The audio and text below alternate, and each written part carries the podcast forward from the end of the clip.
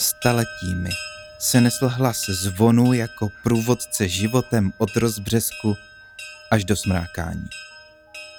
Dával vědět o prvním nádechu i posledním vydechnutí.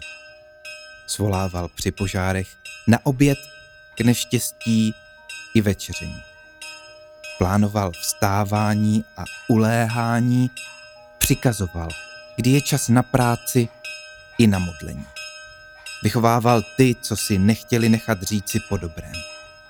Stačilo odvyprávět, co se stane, když neposlechnou.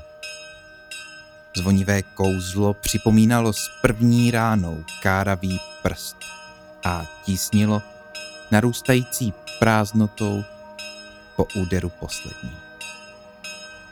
Někdy neposlušnost není tím jediným, co může přivést staré a zapomenuté zpět k životu. Někdy to může být prostě osud.